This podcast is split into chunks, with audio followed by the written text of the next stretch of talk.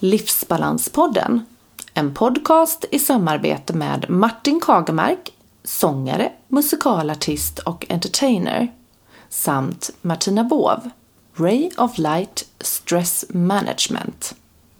En podcast för alla som är nyfikna på livspusslet, stresshantering och hur man kan hitta sin egen livsbalans. Spännande gäster och mycket intressanta ämnen inslagna i både råa, karga paket, likväl som mjuka, kärleksfulla papper. Hur ska vi leva våra liv i balans i en samtid som ständigt påminner oss om förbättringar, effektiviseringar och jäkt för att få vår viktiga livsbalans? Livsbalanspodden presenteras i samarbete med Sverigehälsan, landets ledande utbildningar inom stresshantering, friskvård, kost och hälsa. Läs mer på sverigehälsan.se. Vi träffade Eddie Bengtsson, OS-brottaren, Göteborgsprofilen och gladiatorn El Gringo i rutan, hemma hos honom i Göteborg. Detta är intervju del 1.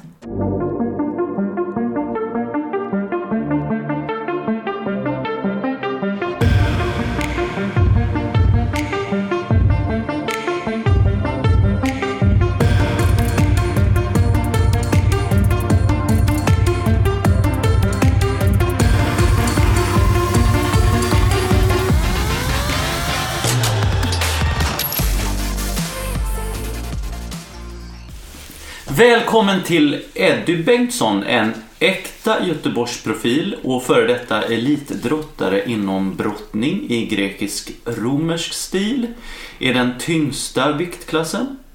Du representerade Sverige under två stycken OS. OS i Sydney 2000 och OS i Aten 2004. Idag heter du även El Gringo i TV4s Gladiatorerna i rutan, är personlig tränare och driver Göteborgs gymmet Trivsamt hälsocenter med en holistisk inriktning. Välkommen till Livsbalanspodden är du. Tack så mycket. Vem är du Eddie som person och hur skulle du beskriva dig själv? Jag skulle jag berätta vem jag är som person ordentligt så skulle vi få ha den här podden i fyra dygn ungefär. Så att, eh, nej men alltså det, jag är en, en vanlig gubbe från, jag är född i Landvetter eh, för 40 år sedan. Eh, har alltid velat, eh, vetat vad jag har viljat. Eh, jag var fyra tror jag när jag bestämde mig för att jag ska bli brottare hade sett sumobrottning på tv och tyckte att wow, de här stora bästarna, det, det kunde jag identifiera mig med. Och så fanns det ju inte någon sumobrottning i Sverige då så att jag fick börja med vanlig brottning. Och eh, min farsa körde ner mig till träningen på ÖIS. Eftersom jag var så stor så hamnade jag med en eh, ålderskategori eh, större och äldre. Och de hade hållit på några år. Men jag har alltid varit tung och lång liksom så att jag... De... Hur lång är du? du... Jag är, vad är jag? 1,93. Ja. Yes. Eh, ligger på 135-140 kilo ungefär. Ja, Ja. det är som jag. ja. Bara kärlek. 140 kilo kärlek. Nej, och så efter första träningen så hade jag gått av träningen storgråtande och sönderslagen och sagt att det här ska jag aldrig sluta med. Och jag, nu har jag på 35 år. Jag har inte slutat än. Det är ju fantastiskt när man verkligen har hittat sitt livskall liksom. Nej, mitt livskall är det inte men, men det är någonting som är jävligt skoj. Och man får, eh, man får utmana sig själv och utvecklas. Alltså du kan inte, ska du som, utvecklas som brottare eller som människa överhuvudtaget så kan du inte låsa in dig i en låda utan då måste du liksom försöka vika upp den här lådan och våga titta utanför också. Eh, håller man sig innan, innanför sin comfort zone hela tiden Ja, då vet man att okej, här är jag trygg. Men man utvecklas fan inte. Nej. Utan man går och är i sin lilla trygga värld. Och händer det någonting som är bara lite, lite utanför komfortzonen så kan hela världen rasa samman. Jag är ju, ja, till exempel eh, så har jag en dröm att någon gång få vara med i det dansprogrammet på TV4. Let's Dance. Ja, bara för att jag är livrädd för att dansa. Det är, alltså min, det är den värsta grejen jag kan tänka mig. Eh, för det första så kan jag inte dansa. Sen så är jag alltid i vägen när jag försöker dansa om man går ut. Eh, jag har alltså två vänsterfötter så att jag kan ju inte, kan ju inte röra mig. Men skulle man tvinga sig själv till att okej, jag ställer upp. Då går man ju all in, då är det en tävling. Då, och då får man ju verkligen piska upp sig på dansgolvet och göra de här grejerna som man tycker är fruktansvärt obehagliga. Men det är lite det jag gillar med livet också. att Vi lever nu och jag, när den dagen jag dör så vill inte jag tänka tillbaka att fan jag skulle gjort det. Eller jag skulle gjort det och den grejen gjorde jag inte. Jag gör så mycket jag kan. Även om det är många grejer som är ganska våghalsiga så gör jag det jag tror på. Och tycker Var har du fått den inspirationen?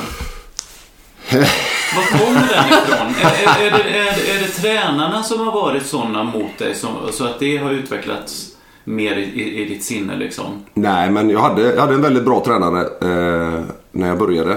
Som eh, Ola Eklöf. Eh, vi är ju jättebra kompisar idag. Eh, han var sådär ganska, ganska, det var lite penalism inom brottningen. Alltså att man, man ska, och jag tycker det är helt okej för att jag behövde det. Jag behövde ha liksom en, en raka puckar och lite, lite regler.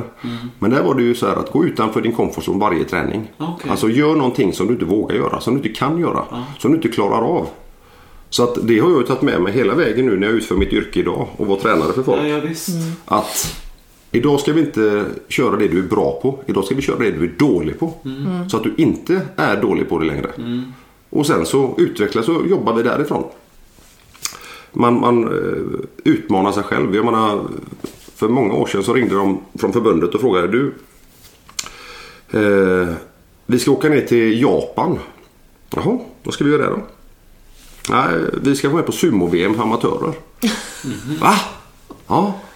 Eh, ja, är du intresserad? Nej, men jag hänger på. För jag menar, det är ingen. Nämn en enda svensk som har varit och tävlat på sumo-VM. Nej. Nej. Jag har gjort det. Och det är just de här grejerna att man, man ska våga. För det är ju sånt man, man minns tillbaka på. Den här jävla stora blöjan man kör upp i röven och eh, ja, det är skavsår i alltså en vecka efteråt. Ja. Det är ju inte bekväma grejer. Nej. Men jag, jag har gjort det. Jag har fått se Tokyo. Bara, hela, bara den kulturkrocken. Eh, som, fan var jag, 16-17 år. Eh, jag har ju varit runt hela världen på grund av att jag har valt att satsa på en sport som jag var skaplig eller ble- eller blev skaplig i. Så att, eh, Ja, verkligen. Du har ju varit väldigt, väldigt stor. ja ja men alltså det jag, jag Så länge du har roligt. De gångerna man har åkt en tävling och sagt att ah, nu, nu ska jag vinna den här tävlingen. Då har det oftast låst sig för att jag har satt som prestation, alltså ångest, blivit en prestationsångest. Att ah, men nu, nu jävlar måste jag vinna. Och den tävlingen har gått skit. Men när jag åker till tävlingar och liksom, ah, skit i resultatet, jag ska bara ha kul. Eh, det här är ju ändå, jag älskar den här sporten. Gå in och kramas med killar, det är för fan bland det bästa som finns. Ja. Och då har det ju gått skitbra. Så att när man har satt mål till exempel som, som 99 så var jag juniorbrottare. Så sa jag att okej jag ska ta medalj på EM och så ska jag vinna VM. För det är alltid coolare att kalla sig för världsmästare. Eh, så EM åkte jag till egentligen som bara träning. Alltså jag skulle bara träna och få lite bra matcher och känna på motståndet. Jag vann hela EM. Sen när jag åker till VM några månader senare. För det var ju det jag skulle vinna. Det hade jag uttalat, det hade jag bestämt mig för. Låste sig från första matchen. Jag fick kriga som ett svin hela turneringen. Jag blev trea men det var inte det jag åkte dit för. Så att glädjen till det man gör tycker jag är, är det viktigaste. Tycker du inte det är roligt, bryt ett mönster, hoppa av en stund. Gör det så att du får tillbaks glädjen till det du tycker om. Låter som att du har eh, genomfört ganska mycket förändringsarbeten inom dig själv. Eller hur? Nej, still in progress. Mm, Men du är nog rätt bra på det och försöka liksom förändra. Nej, men jag, alltså, så, Våga saken är- jag är uppväxt i en släkt som har kantats av missbruk. Eh, droger, alkohol, eh, ja, o- olika som inte, som inte är speciellt sunt för en. Liksom. Eh, jag själv är matmissbrukare. Jag, mitt missbruk har blivit mat. Alltså när jag, när jag är ledsen, ja, då äter jag. Och det har oftast varit socker för att dämpa liksom, den här ångestkänslorna och få i mig så mycket skit som möjligt så att jag bara är proppmätt och så känner jag att ja, men, nu känns det lite bättre. Alltså man, man dövar sina känslor precis samma sätt som folk dövar det med alkohol eller droger. Eh, när jag fick inse att jag faktiskt har ett, jag har ett missbrukstänk. Jag, jag, jag, alltså, eh, Hur insåg du det?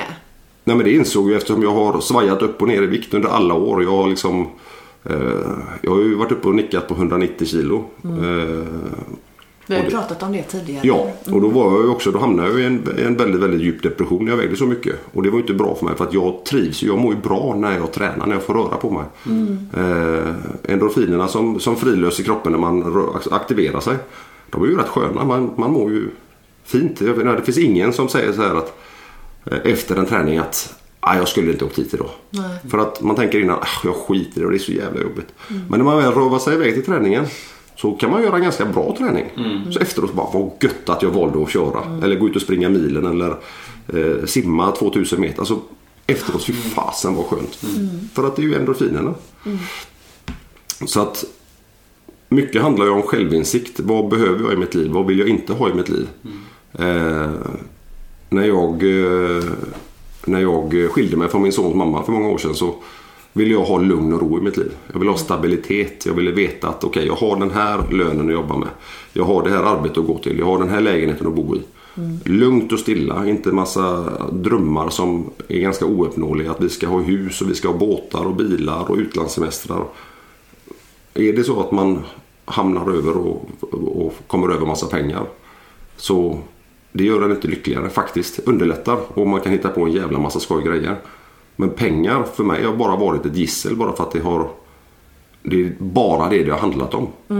Och därför så när jag väl hittade eh, mitt gym då och fick ch- chansen att ta över och köpa det så visste jag att det är detta jag vill göra.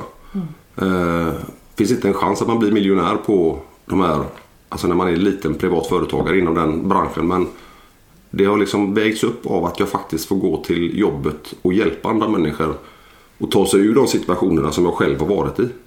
Så många kommer ju till oss för att de vet att jag har varit deprimerad, jag har varit självmordsbenägen, jag har eh, ett, ett missbruk som jag kan prata om för att jag står för det. Eh, så jag tycker inte att det är någon, alltså många tycker att ja, men det är skämmigt att säga att jag, att jag gör någonting fel eller någonting dåligt.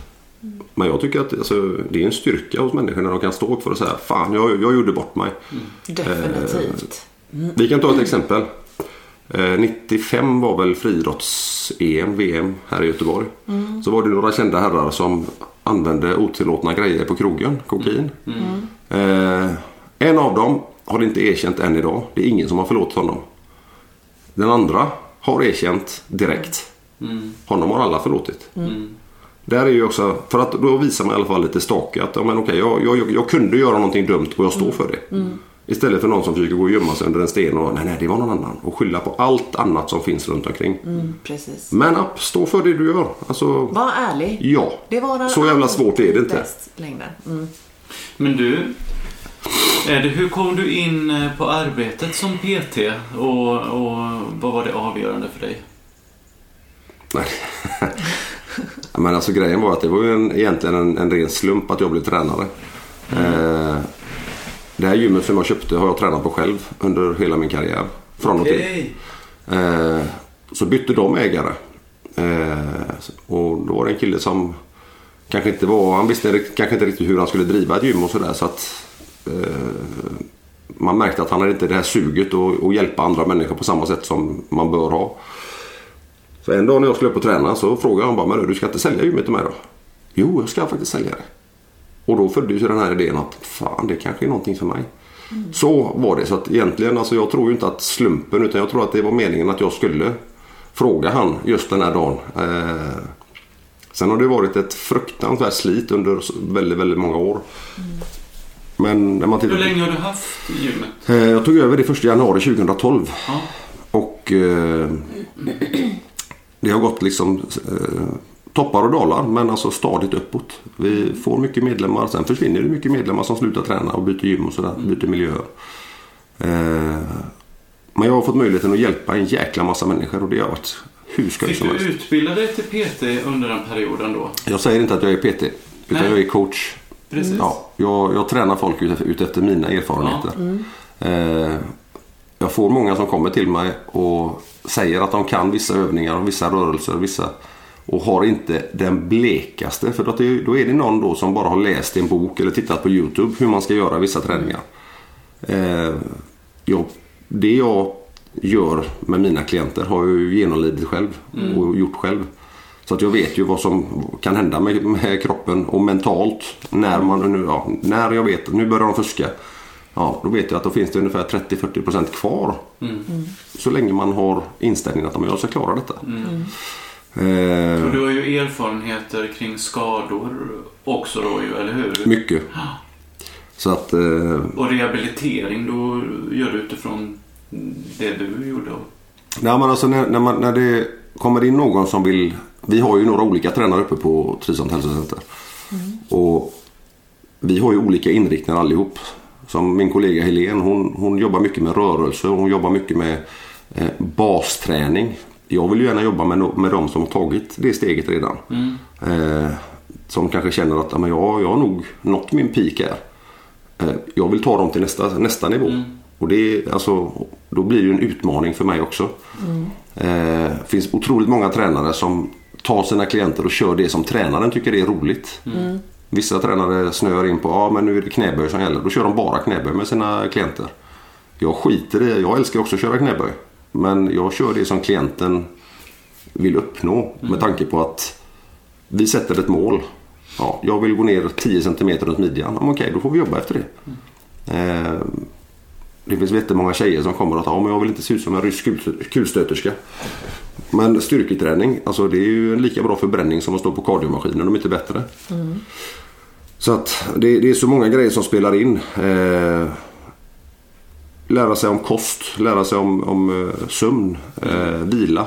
Eh, allting det är lika viktigt som, som, eh, som själva träningen. Eh, sover du inte, ja, då får inte kroppen återhämta sig. Äter du inte rätt så får inte kroppen rätt energi.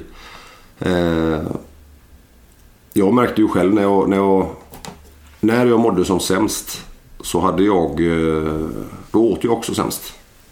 Var det så? Ja, då var det liksom... När jag slutade brottningen 2007 först så sa det nej, nu är jag färdigtränad. Nu har jag gjort det så många år så nu ska inte jag göra det. Nu ska jag leva som en normal människa. Och det var ju det dummaste jag kunde göra för att jag gick på puben och kollade på fotboll. Drack bärs, käkade pizza. Eh, sena kvällsmackor. Eh, man sket i frukosten och så tog man tre kaffe till morgonfikat och sen så drog man en lunch som 15 pers hade kunnat dela på. Alltså, det, det var så destruktivt så det fanns inte. Men vad var det som hände där då? Nej men alltså när jag slutade brottas 2007 så blev det ju att jag hade ju en, en jävla identitetskris. Eh, för det första så skulle jag ju hitta mig själv som förälder. Eh, och bara det var ju en, en jättegrej för att eh, jag har ju inte haft den... Alltså jag har ju haft ganska knepig uppväxt, milt sagt. Eh, jag, inte, jag bröt med min mamma när jag var 13-14 år. Eh, för, henne, för, för mig var inte hon bra, helt enkelt. Hon kunde inte vara den mamman som jag behövde. Eh, jag har varit väldigt toppstyrd av min pappa. Eh, alltså nästan som en medberoende. Eh, skyddat honom i ur och skur under så många år så att det, jag blev nästan blind av att ja, det han säger, det ska jag göra. Eh, för ungefär ja, 9-10 år sedan så bröt jag med min pappa också och det var bland det bästa jag har gjort för att jag fick bli mig själv. Så att i 10 års tid så har jag utvecklats nästan varje dag. Så att jag är ganska tacksam att jag fick vakna upp och se att jag får ju välja vad som är bra för mig. Vad som är bra för mitt barn. Vad som är bra för min framtid. Eh, istället för bara se till att eh, när folk säger hoppa så ska jag fråga hur högt. Det är inte så det gäller utan jag vill ju veta att jag vaknar på morgonen och jag vet att det är lugn och ro. Och det hade jag inte med mina föräldrar. Har du haft eh, syskon runt omkring dig eller nära vänner eller har du haft liksom någon form av socialt stöd under den här tiden? När det... Nej, jag har, haft, jag har ju egentligen, alltså mina, mina vänner, riktiga nära vänner kan jag räkna på en hand. Alltså det är ju killar och tjejer som kommer. Alltså de skulle sätta sig på ett plan och åka från andra sidan jorden om jag hade behövt det. Och det, det vet vi om. Vi kanske inte hörs på ett halvår, ett år, men vi vet att vi finns där för varandra. Exakt. Eh, sen är det också så i det här yrket eh, att man, man får ju en väldig massa bekantskap, alltså bekantskaper, eh, bekanta. Du menar när man blir välkänd eller Ja, alltså, så? det finns ju jättemånga som tror bara för att man är med på TV så är man mångmiljonär helt plötsligt. Och, jag menar, det har kommit nötter som har skrivit på både de här sociala medierna. Och kan inte du låna ut eh, 100 000 till mig och sån här. Alltså, men vad fan mina, skulle jag ha 100 000 så hade jag slitit ihop dem själv. Då går jag inte och låna- alltså, lånar ut det. Eh, många tror att det är så glamoröst att vara med i tidningen eller vara med på TV. Men jag menar hur den är. När jag spelar in Gladiatorerna så är, det ju, då är man ju en karaktär. Eh, när jag brottas, det är ju min profession. Alltså, det, är ju, det är ju det jag har gjort hela mitt liv. När jag står i receptionen på, på gymmet så är jag ju en representant för gymmet. Men när jag landar hemma med min son då vet jag att då är jag med mig själv. Då är jag, då, alltså jag, är med, jag är mig själv. 100 procent. Eh, så att egentligen det som vi började när det här, den här intervjun med var att, att eh, mitt kall är ju inte, var aldrig drottningen. Utan mitt, mitt största kall insåg jag när jag var 15 år och blev storebror till en... Eh, min farsa fick en, en dotter. Eh, med hans nya kvinna då. Och då insåg jag att fan, alltså att få bli förälder, det. Så det har varit min högsta önskan hela livet. Har aldrig, alltså den högsta önskan har aldrig varit att vinna någonting eller eh, bli kändis eller sådär utan att få bli förälder, att få bli pappa har varit min eh, sån där. Så att 2007 så när den drömmen blev sann så helt plötsligt så inser man ju bara fan vilket ansvar. Nu ska jag vara pappa för resten av mitt liv till den här lilla kravaten. Eh, det var ju flera som har sagt att ja, när du blir pappa så kommer du oroa dig varje dag. Så tänkte man nej, nej, nej. Det, det kommer inte hända. Jag är ganska cool men jävlar vad man är nojig för sina barn alltså. Ja, så är det. Eh, Det och går ju liksom inte att plocka bort utan det, Nej, men, det, det alltså, ligger det- i en. Ja, men alltså ja, det, det, det hör ju liksom till. Jag, när man får barn så finns det ju de som tycker om bara att göra dem och sen så skiter i sina ungar. Eh, det kallar inte jag föräldrar. Alltså, jag- utan det har varit eh, folk som bara vill ha kul en stund. Eh, jag tycker att barn behöver ha förebilder. Både manliga och kvinnliga. Även om jag är skild så skulle jag aldrig ta min son från sin mamma. Aldrig någonsin. För han behöver henne lika mycket som han behöver mig. Eh, jag har varit uppe i rätten några gånger eh, om min son, alltså vårdnadstvister. Eh, och jag har alltid sagt att jag, jag, jag kommer aldrig vika ifrån min sons sida, någonsin. Eh, vad som än kommer fram i, i de här rättegångarna som har varit. Eh, och jag, jag har fått höra så mycket skit som är, alltså så mycket osanningar så det var ju skrämmande. Men jag tänker aldrig vika från min sons sida. Så, så är det. Så det spelar ingen roll om jag har vårdnad eller inte egentligen. Nu har jag ju delad vårdnad, tack och lov. Men jag... Eh, när jag skaffar barn så då, då är man pappa hela livet. Och det, alltså jag älskar den här rollen faktiskt. Men om man går tillbaka lite då där du slutade och brottas. Mm.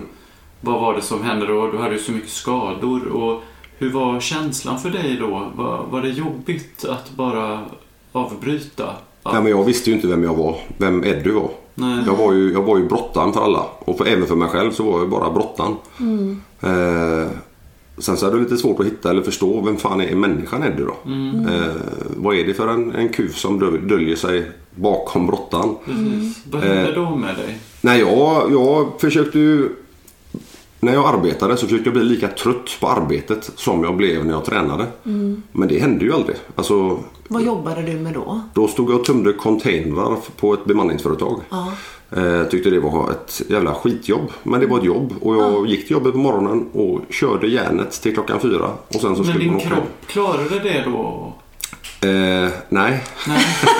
det, det, alltså min kropp är ju fruktansvärt trasig. Eh, Jag har brutit nacken, jag har brutit eh, foten, mina knän opererade 15-16 gånger. Eh, jag har diskrock i ryggen, jag har kalk i många av mina leder, alltså förkalkningar.